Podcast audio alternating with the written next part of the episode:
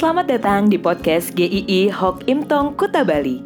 Penginjil Ray Reginaldi akan membagikan renungan harian singkat untuk membawa Anda mengenal dan menyembah Tuhan Yesus, bertumbuh dan menjadi murid Kristus, serta berdampak untuk banyak orang. Jika Anda merasa diberkati melalui renungan ini, silahkan bagikan podcast ini agar orang lain juga diberkati. Inilah renungan hari ini.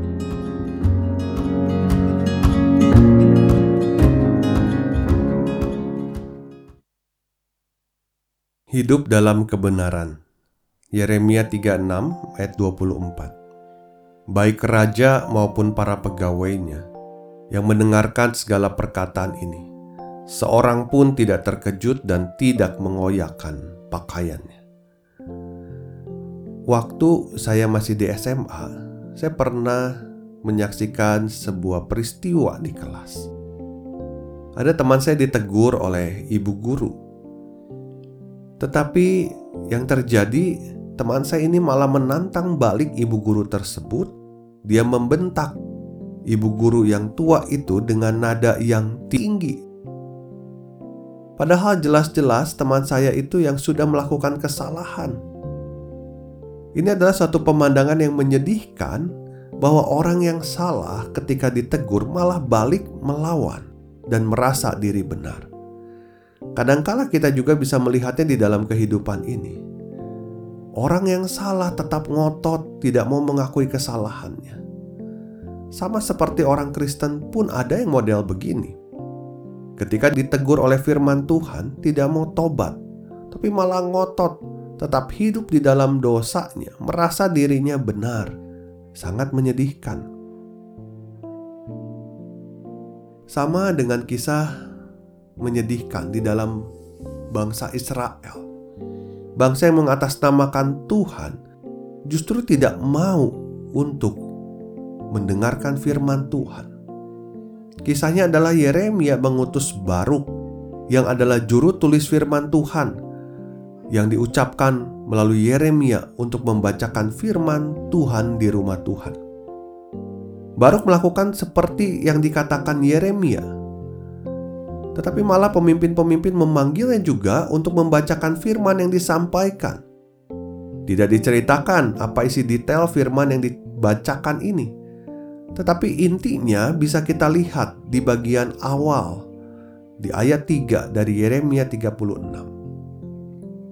Ini adalah tentang malapetaka yang akan terjadi pada bangsa Israel supaya mereka bertobat dan Allah mengampuni mereka Pemimpin-pemimpin menganggap firman itu sangat penting sekali sehingga raja harus mendengarnya. Namun sangat disayangkan, Raja Yoyakim adalah orang yang benar-benar tidak peduli dengan firman Tuhan. Reaksi teguran firman Tuhan pada saat itu harusnya direspon dengan pertobatan yang sungguh-sungguh, yaitu dengan mengoyakkan pakaiannya tetapi Yoyakim malah membakar firman Tuhan itu, sekalipun orang-orang menghalanginya. Bahkan dia memerintahkan supaya menangkap Baruk dan Yeremia. Sungguh raja yang keras hatinya. Dia merasa dirinya tidak bersalah apa pun di hadapan Tuhan. Bahkan dia menganggap Tuhan tidak layak untuk ikut campur intervensi di dalam kehidupan bangsa Israel.